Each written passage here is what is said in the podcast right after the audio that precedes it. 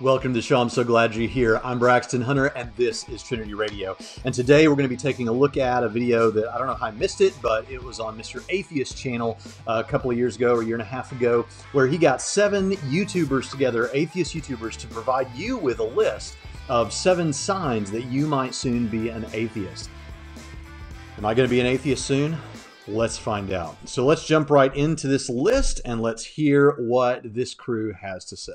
7 signs you'll be an atheist one day. Number 1, you avoid those God questions that bother you. If you find that you avoid questions about God because they make you feel uncomfortable, questions like, how can a God exist who's loving while at the same time there's so many terrible things happening in the world? Or how come nobody's, well, it feels like nobody's listening to me when I pray? Or so many other things that butt up against your own notion of God that you'd rather just not hear it or stay away from it altogether because it just doesn't feel good. Well, you may become an atheist soon.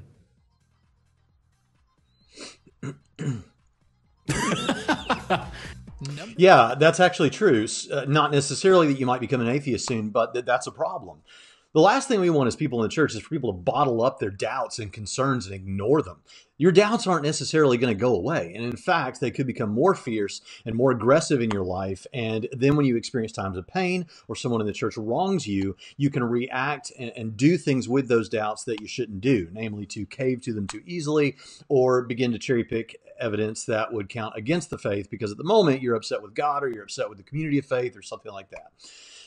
We've done videos on this in the past, but one thing that we found that the journal data actually confirms is that the people that remain in their faith are people who have, in cool moments, like right now, if you're not going through an existential crisis, developed networks and support groups within the church with people who are strong believers, and some of whom who have answers and are aware of the resources like this channel and other channels like this and books and things that can help you when you have questions. It's not that we think you should ignore what the other side has to say. In fact, it's quite the opposite. We want you to hear both sides before you make any rash decisions.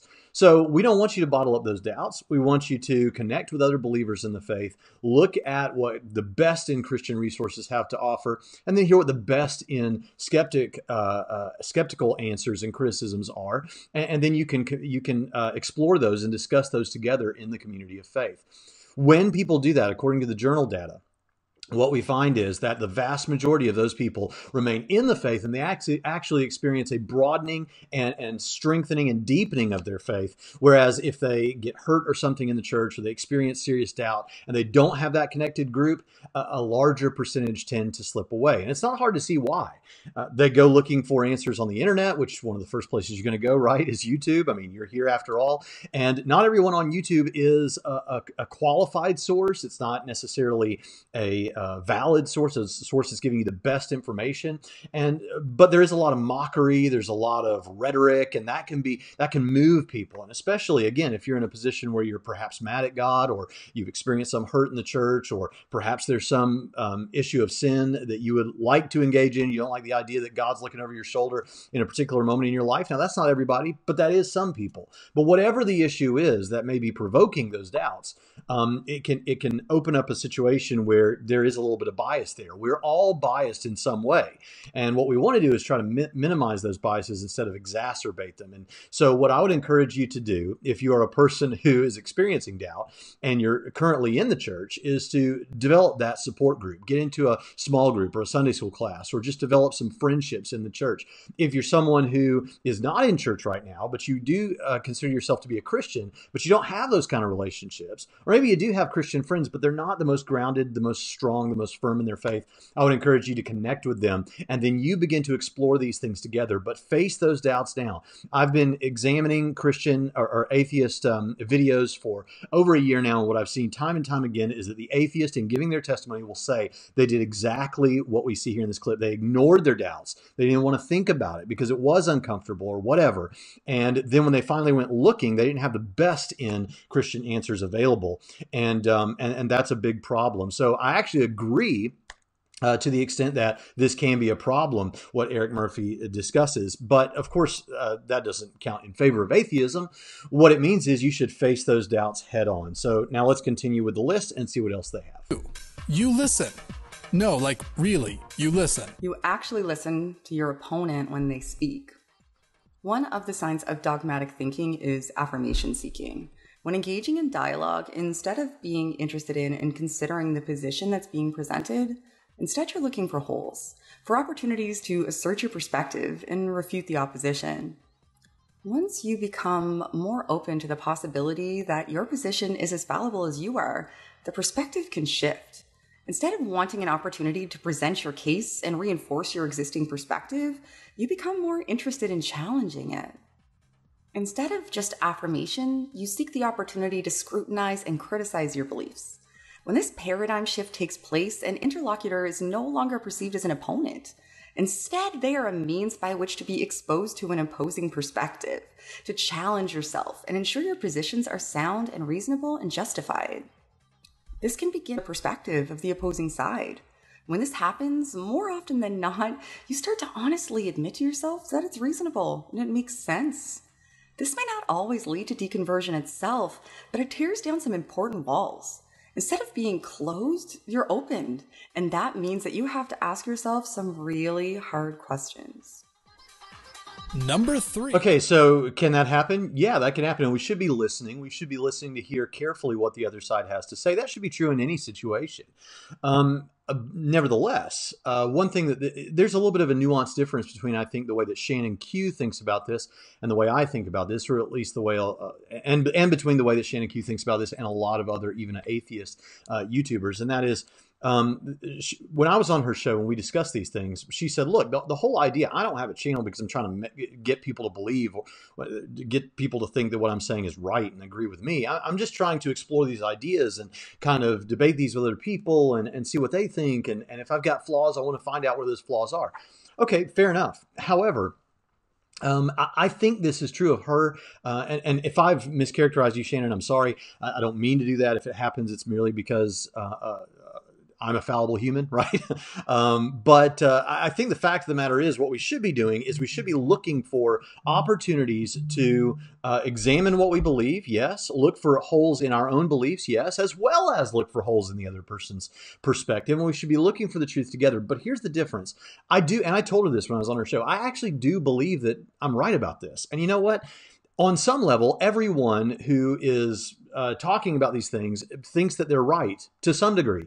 Shannon thinks she's right about what she just said, about the way to approach these things. So we're all propagating ideas that we think represent the truth, the position that people should hold to. So especially when you ratchet up the stakes so high, you know, would we really talk about it this way when it comes to something like white supremacy? I don't think so. Sure, we might want to, you know, as a novelty, hear what the other party has to say. That's fine. But we're pretty sure we're right about this, and we know that there's serious danger in opening ourselves too much up to the influences of the other side. In a similar way, we think that there's actually heaven and hell to pay on this issue if we're Christians, and so we want to understand the stakes of this. We're not talking about you know, our favorite sports team or something, or our favorite television show. These issues could not be more serious. Whether you think that Christianity is true or not, these issues could not be more serious. And of course, the atheist will agree, at least to a large degree, because they want to say something like that, hey, these Christians and believing that certain things they do has impacts on voting and who gets into public office and environmentalism and all these kind of things. So we all think these things are very, very important. So we need to bring that to bear, whether it was talking about racial issues or gender issues or smoking cigarettes. We need to understand when the stakes are so high, we need to be very cautious about where we open ourselves up too much to influences. That said, we should hear what the other side has to say. And as Christians, we can be satisfied in knowing that we have the truth on our side. We believe that strongly. And so we believe that Christianity is going to do perfectly well in the marketplace of ideas. You want to know why it is that other religions such as Islam would rather shut down the discussions or try to deplatform people? Go check out David Wood's discussion from, I guess, about a year or so ago, right after April Fool's Day last year in 2019. And you'll see where he begins to discuss the people, all the Muslims who are trying to deplatform him and take away his voice. Christianity has no desire to do that. And the reason we don't have a desire to do that is because we think that Christianity, when it is correctly articulated and presented in a sound way, is going to be something that's going to stand the test of time and be perfectly fine in the marketplace of ideas. And so to that extent, I agree with Shannon Q that we should be opening ourselves up to what others have to say. I do not think that means you're about to become an atheist, because of course, doesn't that kind of presuppose that atheism is true? And if you'll just but open yourself up to it, then you'll fall into it. Now, as she said, it doesn't guarantee it, but here's the thing. Perhaps if the atheists would follow those same principles, more of them would become Christians. Maybe one of the signs that you're about to become a Christian is that you're beginning to listen to the other side more clearly and not look for holes in their argumentation, but try to hear them in their own words and really evaluate what they're trying to say. So I think that that is an example of something that could go both ways and doesn't necessarily count in favor of atheism. You don't take your holy book literally.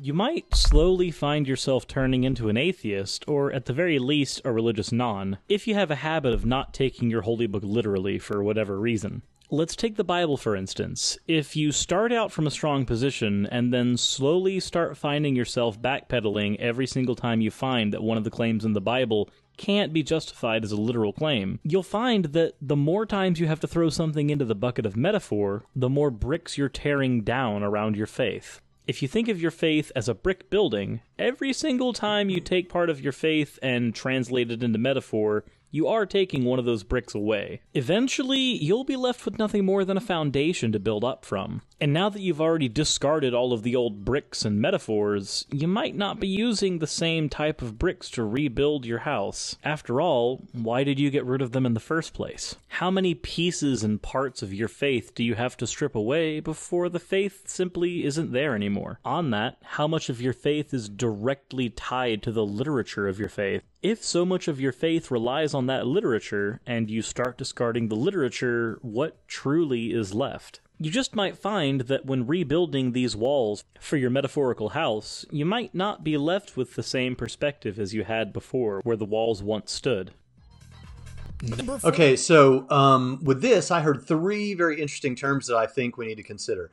First of all, literal. Second, myth. And third, metaphor. And if you listen to that video back, again, Cyrus, I want to say this for everyone that I'm responding to here. If I'm mischaracterizing you, that is not my goal. I don't intend to mischaracterize you. I'm trying to, but I am trying to read between the lines of what you're saying to get at the narrative here.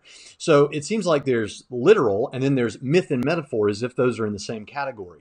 And they can be. It is true that some things that we may talk about and use literal language are actually expressions of a myth or a metaphor, or a myth and a metaphor. But those two categories of myth and metaphor aren't necessarily the same thing, and that's very important. Do you take your holy scriptures literally?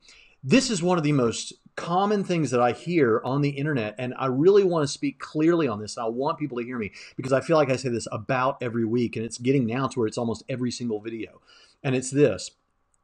When someone says to me, "Do you take the scriptures literally?" I have no idea what you mean. Actually, I do know what you mean, but it's a completely confused way of talking about this. I was speaking in Canada at a church last year, or maybe it's been a couple of years now, and someone came up to me afterwards who was an agnostic and said to me, Braxton, okay, look, is the Bible a book of faith or is it a book of history?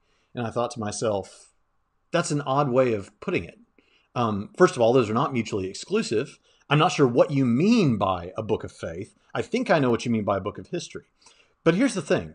It's like pointing to a random wall of a bookstore or a library where there are multiple genres all on one wall, where you have poetry, biographies, narrative, history, apocalyptic literature, all kinds of things like that. And then saying, is that a shelf of history or is that a shelf of poetry? We could say, okay, it's a misguided question. Why is it a misguided question? Because there's multiple genres on that shelf. What we would have to do is go grab a particular book and perhaps even a particular passage in that book and then ask ourselves, what is this genre? And the way you do that with the Bible is the way you do that with anything. If you just go into a bookstore and say, what is the genre of that book over there? How do you figure it out? Go grab the book off the shelf. And when you begin reading it, oh, guess what? This is a book of poetry. Now I know that I'm not to interpret this literally. If I pick up a biography about Benjamin Franklin, his autobiography of Benjamin Franklin, and I begin to read it, I can tell by the context whether this is literal or whether this is, what exactly this is, what kind of literature. And in that case, the type of literature would be autobiography, and it will have narrative in it and those kind of things.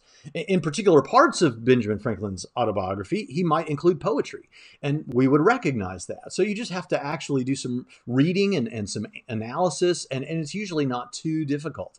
When it comes to scripture, there is both. There is literal stuff like narrative that's telling you what happened historically, and then there is metaphor.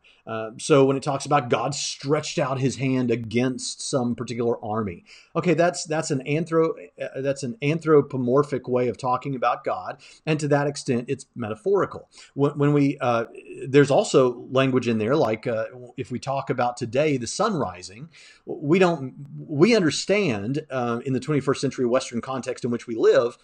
If regardless of whoever else ever thought it, we understand that the sun rising in the morning when we say, oh, is it sunrise? I want to get up in time to see the sunrise. We don't mean that the sun is literally rising and orbiting the earth or something like that. It's just an expression. And you have stuff like that in scripture. So you have to examine it and look at it for what it is. Now, he says this thing about how much of your faith is bound up in the literature. Well, here's the thing. I've said this many times. If God exists and God raised Jesus from the dead, Christianity is true, period. But I do believe we have what's called special revelation. The collection of books that tells me about God's existence in the way that seems to be most reliable to the nature of reality and is more defensible than any other religion that we have.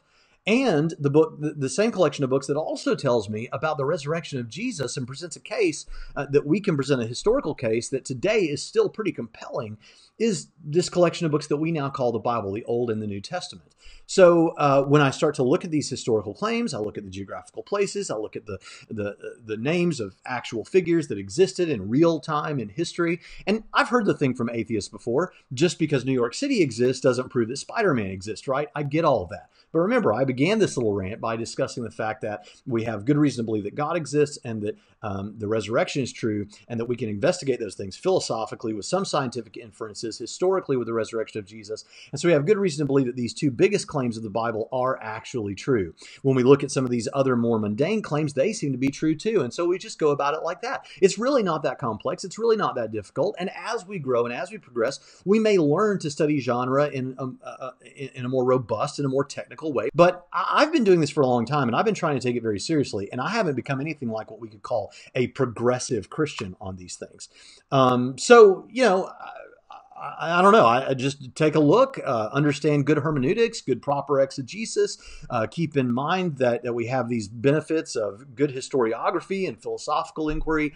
And when you do that, you'll figure out which things are literal and which things are metaphor. And you don't have to bind up myth and metaphor as the same thing. I could go off on a whole nother discussion about how myth doesn't necessarily mean fiction, but we won't spend time on that. Instead, we'll just go on to the next person.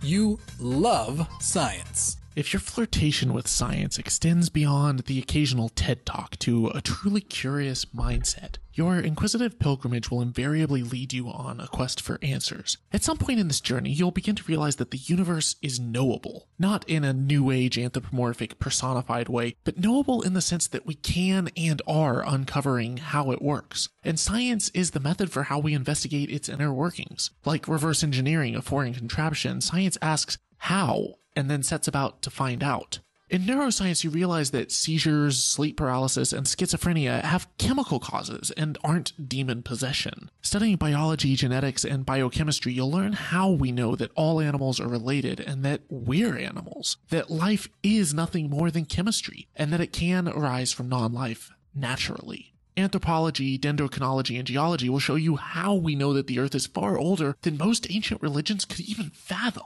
Cracking into physics, you'll discover how particles pop into and out of existence ex nihilo, from nothing, and observe how even entire stars and planets can form entirely on their own. The more you fill in your gaps of understanding, the less room is left for magical supernatural forces. And as more and more of your supernatural beliefs fade into your cognitive graveyard of scientifically illiterate misconceptions, you'll realize how many times you've been wrong with the assertion, "We don't know, therefore God," as your placeholder for ignorance. And you become comfortable with we may not know yet, but perhaps we can find out together. Number 4. Literally, I've never heard anyone say we don't know, therefore God. Maybe there's someone who said that, but the only people I ever hear saying that are atheist YouTubers who are trying to characterize Christian people in a particular way. And certainly the people that you YouTube atheists are used to dealing with on YouTube, other YouTube apologists, and the people that flood your comment sections, these are people who are not going to say, we don't know, therefore God. They're going to give you reasons. They're going to give you arguments. They're going to give you things like that. Some of them might be bad arguments, but they're going to give you reasons. They're not going to say, we don't know, therefore God. Let's think about some of the things that Holy Kool-Aid just mentioned. He mentioned that the earth is much older, the universe is much older than some ancient religions thought. Okay, I'm an old earth creationist. I have absolutely no problem with that. Don't know how that affects my Christianity or my interpretation of Scripture, frankly, at all. And by the way, that's not me modifying my position to suit science. That has been the positions of certain people almost throughout all of Christian history. So that goes nowhere. As for the evolution stuff and the sharing common ancestor, as far as that goes, I lack a belief in evolution. Nevertheless, there are plenty of Christians who affirm evolution. If you had evolution, if I found out tomorrow that evolution is absolutely undeniably true in every way, and I don't even care to hear people talk about this in the comment section because I'm not fixated obsessively on this issue of evolution. If you were to convince me, it wouldn't mean I wasn't a Christian anymore. It wouldn't mean I didn't trust the Bible anymore. It would change nothing about the truth of Christianity. It goes nowhere. It is a waste of time. It's why it is the case that whenever I am asked to respond to half of the atheist YouTube channels I'm asked to respond to, I've got nothing to say because it's all about evolution, and I'm much more interested in evangelism, reaching other people with the Lord Jesus Christ. And in order to do that, the thing that matters most is not this second, frankly, important but secondary issue of evolution. I'm interested in, does God exist? Did God raise Jesus from the dead? And do we have good reason to believe that much of what the Bible is authoritative? I'll put it that way. So when it comes to particles popping into existence uncaused out of nothing, this is completely false. He says we actually have more time to investigate or whatever, then good. We can investigate this claim that is simply false, that particles pop into existence uncaused out of nothing. When we talk about things like quantum superposition, we're not talking about particles popping into existence uncaused out of nothing. Okay, there is a causal agent there. There is a causal... First of all, we don't... There are multiple different explanations for what's going on with quantum physics. One of those is a very Newtonian classical understanding of physics. One of those, several of the other ones, even affirmed by many of your atheist physicists, are actually still deterministic.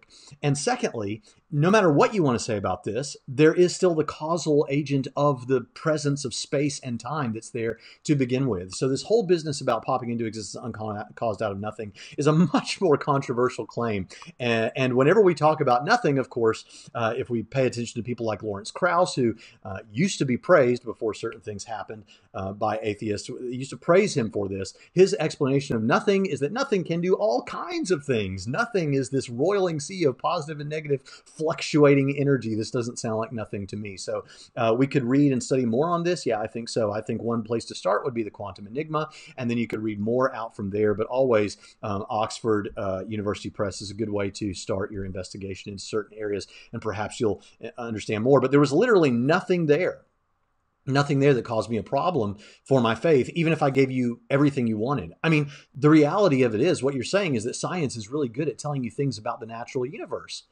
High five, man. I agree. Science is really good at telling you things about the physical universe. What it cannot tell you is whether or not the supernatural exists necessarily. I do think we actually have some scientific inferences. We have design arguments and things like that where science is important, and it can give you indirect evidence about the supernatural, but it's never going to be able to confirm the supernatural in a test tube or something like that. Why? Because it's the wrong instrument for that. Think about it, man. Just think about this. It's like saying, I've got a metal detector here, and I'll just go ahead and blow the analogy. This metal detector represents the natural sciences. And this metal detector is really good at detecting metal, and the metal represents the physical universe.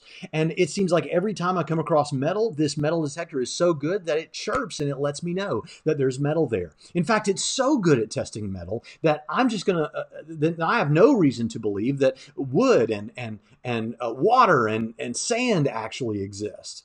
well, it would be completely fallacious, right? What you would need is another detector for those things. And while science may or may not be appropriate, it's certainly not directly appropriate. It might give you some indirect stuff that only counts in our favor, but you need another detector. That would be philosophy, history, and several other things, personal experience, things like that, that we can use to investigate the world around us and get beyond.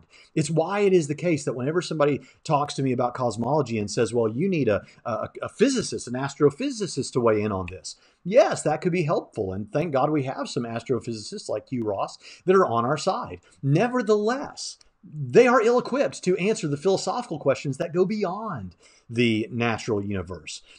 This physical universe that we have, science is great for studying it, but we can actually go further and look at other aspects of reality that science just doesn't get to in the same way. So if you open yourself up to science, are you closer to becoming an atheist? Well, let's put it this way. You shouldn't be. You should be closer to understanding more about the physical universe. And to that I say, fantastic. But don't close yourself off in this weird scientism to other aspects of data collection to figure out about the world in which you live. You want to prove religion true and use science to do it. You're on a journey to prove your religious belief true with empirical evidence. Like Luke in the cave on Dagobah, such a path has only what you take with you. Bring any presuppositions, nostalgia, traditions, or a desired outcome, and you bypass intellectual honesty for a home in self-delusion.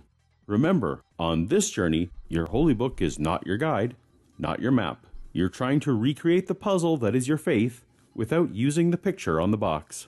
Start with corner pieces. Who wrote your holy book? And when? What does it really say? Can you arrive at these conclusions using only evidence, not faith? Next, fit in the pieces of science, history, philosophy, ethics. Wherever the journey of evidence takes you, that's where your home is, even if your faith couldn't come along.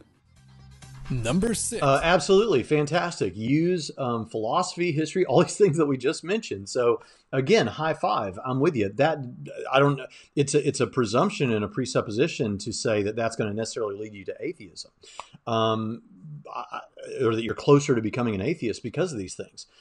That's just rhetoric. You understand this whole video is built around rhetoric. Much of this advice is advice that would go for the atheist too. And if the atheist would listen, then perhaps they'd be closer to Christianity, as I said before. But it's just important to think about what we're saying here. Can you investigate the Bible the way that he says? Who wrote it? When did they write it? What were their goals? Can you understand it? Yeah, well, this is what we do.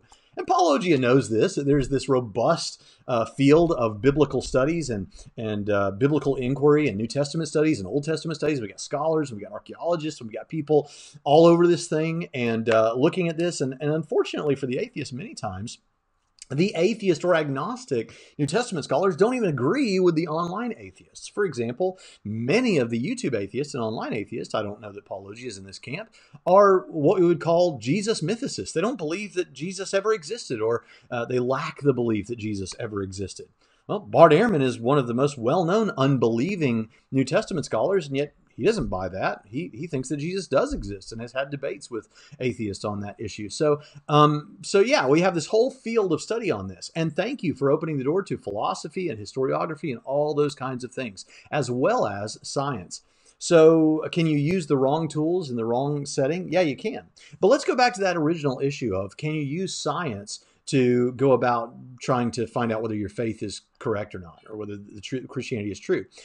As I said before, it's never going to allow you to put the supernatural in a test tube, but in fact, you can find indirect reason to believe that such a thing does exist. For example, design arguments. Now, we encourage people to look at those design arguments. Just recently, I was asking someone to send me, maybe I was asking in a Facebook group, send me your best, the best videos you're aware of that present the ideas behind design arguments, you know, examples of really finely tuned complexity in the universe, things that crunch the numbers and give us that sort of thing. Because it's interesting that a lot of atheist people, some of the atheist spokespersons, in fact, have said that if they were to give any of the theistic arguments any credibility, it would be the design arguments, because they do have a wow factor that is there. And I'd like to have those things on hand. I've studied them all, but I'd like to have them all in one place in a video. So maybe I'll have to make something like that in the future. I do have a video on design arguments in my short videos playlist, so you can go check that out. But the bottom line is we can actually get indirect evidence for the truth of Christianity, but there are these other tools that we can go about. And yes, we can take a look at the Bible, and I think people should do that. In fact, I work at a Bible college and seminary, and we teach classes that show you how to do that. So again, I don't see where I think Paul Logie is right that we should consider things this way. I don't know that that leads anywhere near atheism. You know your faith foundation is only good enough for you. You acknowledge that your God belief is only based on personal experience. I grew up as religious as they come. I believed it with all of my heart, and it was the core thing about me. It was the center of my personality. And at a certain point between being totally religious and atheist, I realized that the reasons why I believed those things that I felt were what atheists often refer to as anecdotal evidence. These were personal experiences that I had identified as religious experiences because of influence of other people's stories. I took what I had heard of people in similar circumstances and assumed that the conclusion they came to for their experience was the same I came to. Growing up religious, I thought I felt the Holy Ghost. And that was certainly the thing that stuck out the most to me, that I had had witness borne to me. And then the day came when I couldn't explain a lot of the things that I admitted were inconsistent and seemed strange about a world with a loving God, but I just knew it was the case. And this was one of my steps toward losing my religion. Losing my religion. When I finally realized my reasons for believing weren't good enough for anybody besides me. And finally, the day came where I had to acknowledge that the reasons why I believed were really only good reasons for me, or at least I thought so at the time. Number 7. Okay, so he discusses there one way of experiencing the world and getting data collection about whether or not Christianity is true, whether or not God exists, whether or not the supernatural is real, and that is personal experience. Sure, fine. That is one way. And that is anecdotal. You're absolutely right. In fact, most of your Christian apologists will say, yes, I believe I've had personal experiences with God that it would be very difficult to convince me were not true, that weren't really examples of evidences or situations where I've encountered God or experienced God in some way. But that only counts for me. I'm not going to present that to you as though it should be convincing to you. Now, you could actually build an argument from religious experience, as some people have done. And you could say, look, if let's say you came to a village and 99 people in that village claimed to have had experiences with a particular man, we'll call him person Q. But person S says, one individual out of all these people says, I've never met person Q. I've never seen person Q. These people all claim that they've had experiences with person Q, but I haven't had these experiences. Who should we believe? Should we believe the 99 that claim to have had meaningful experiences with person Q and act like it's an obvious thing that person Q exists? Or should we believe the weirdo person S who says, I've never personally experienced that?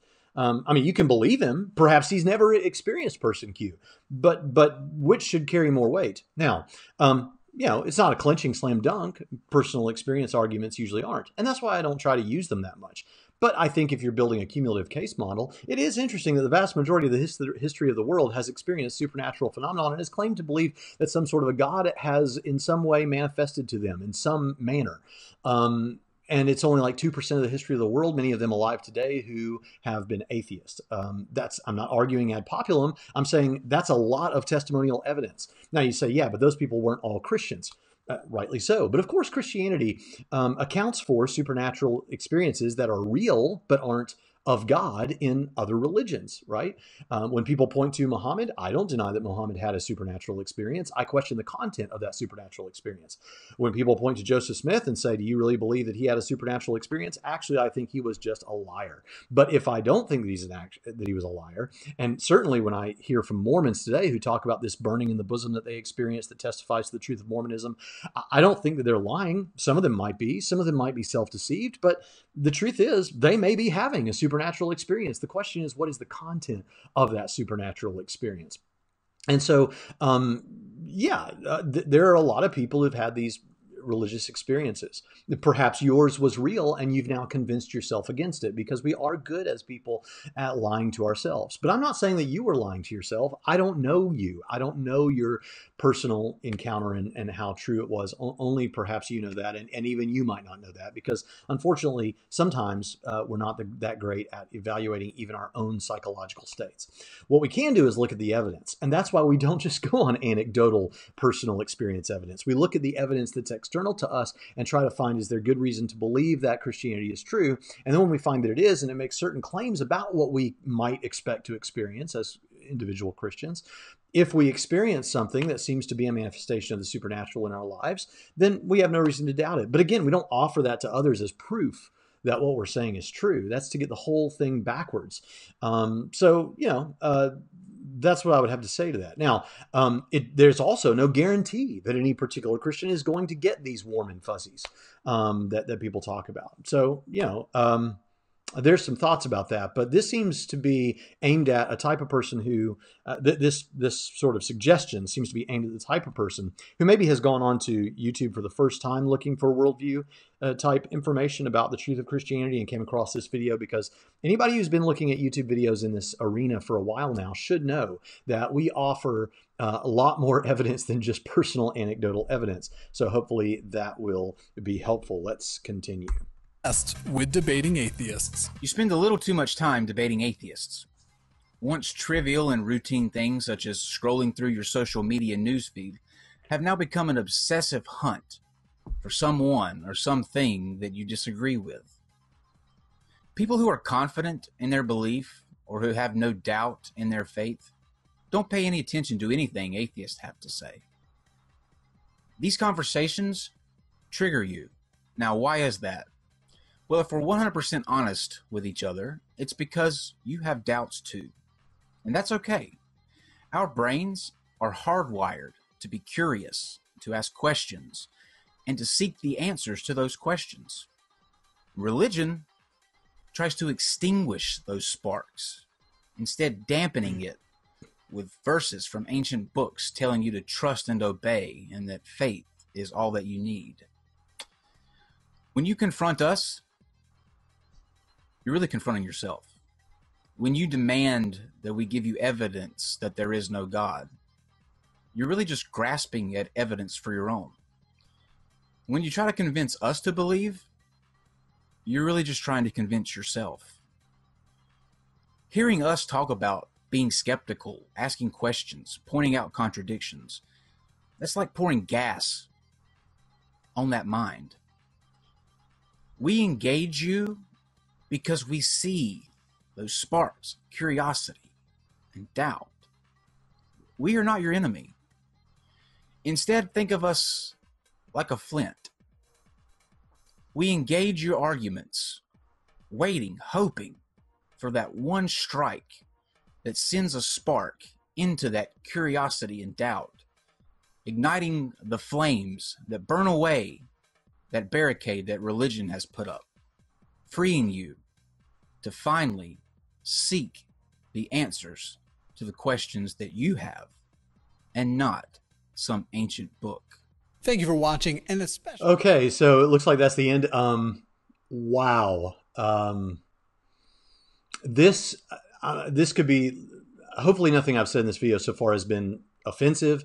Again, on my channel, I try to go overboard in being charitable, and I do love and appreciate all the people that are in this list, and some of them I have, well, let's see, some of them, at least Shannon Q I've had, and Paul Logie I've had conversations with, and I'm cool with them. But here's the thing,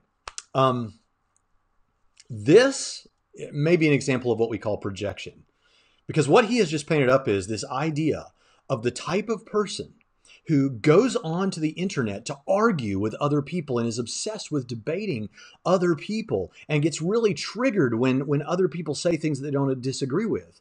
And then he says those people are Christians. Christians. Are there Christians like that? Yeah. But are you kidding me?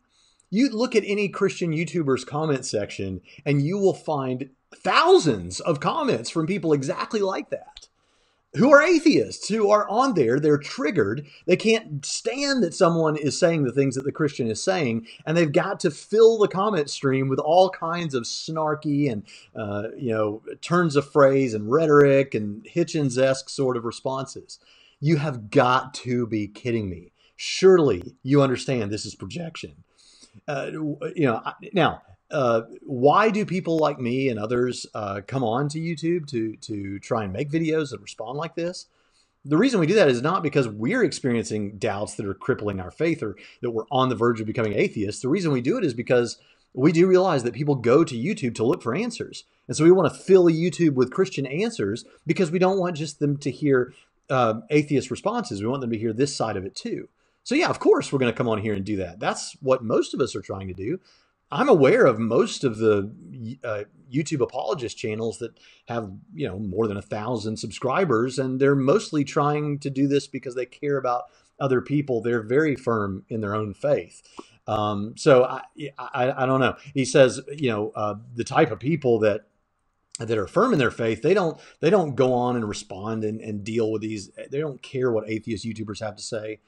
Could we say that the other way around? Could we say that atheist YouTubers who really believe what they're saying wouldn't be bothered to go and comment on our videos, and the only reason they're doing that is because they have to go there to try and they're triggered and they want to shut down the conversation and they want to try to lash out because it's causing them to doubt their atheism? Could we say something like that? No, you'd say that you're there. Why? Well, because it's a hobby, because it interests you, because perhaps you want to help the world by impacting it with information that might help when it comes to getting the right people in office and things like that. The religion seems right. You've got reasons that go beyond, I'm just really insecure, and so I have to lash out, right?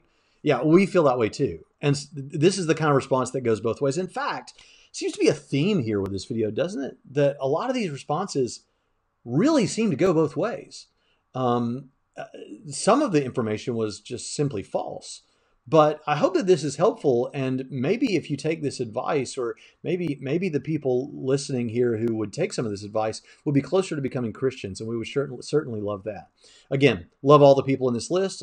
I pray for everyone that I make a response video to, so I'm praying for each of you. I know that may sound condescending, or you prefer me not, or you don't think it matters, or whatever, but then just take this as an expression that I care about you, and anything that I'm saying that seems direct is directed at the ideas, the content, those kind of things, not at you as an individual. I think that all these people are smart people, bright people, friendly people, and hey, that's great. But I think does this mean you're closer to becoming an atheist? In most cases, no.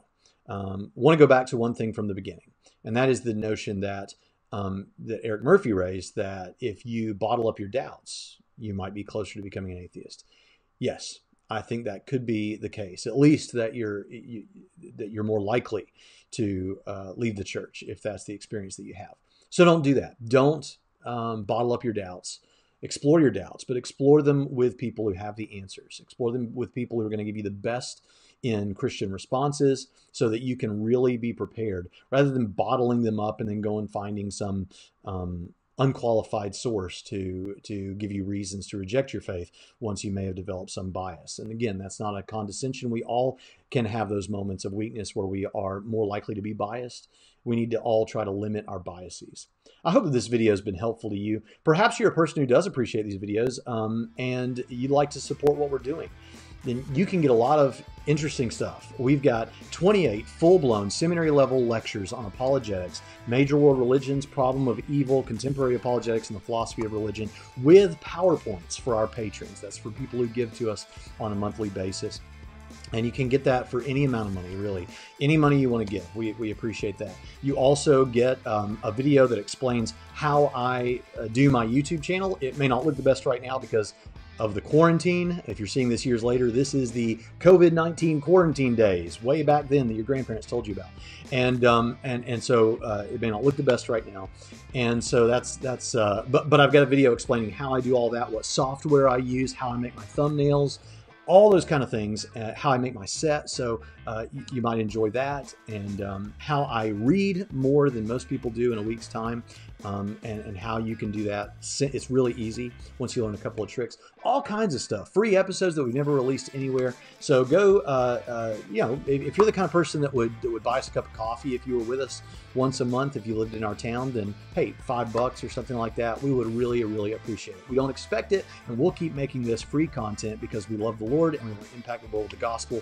But if you do believe in what we're doing, then we would really appreciate that. Also, if you'd like to learn formally, you can visit us at trinitysem.edu and begin your theological education today. Perhaps you'd like to get a degree in apologetics and do this as an apologist. We need more people like you. So with that, thank you for being here, and I'll see you next time on Trinity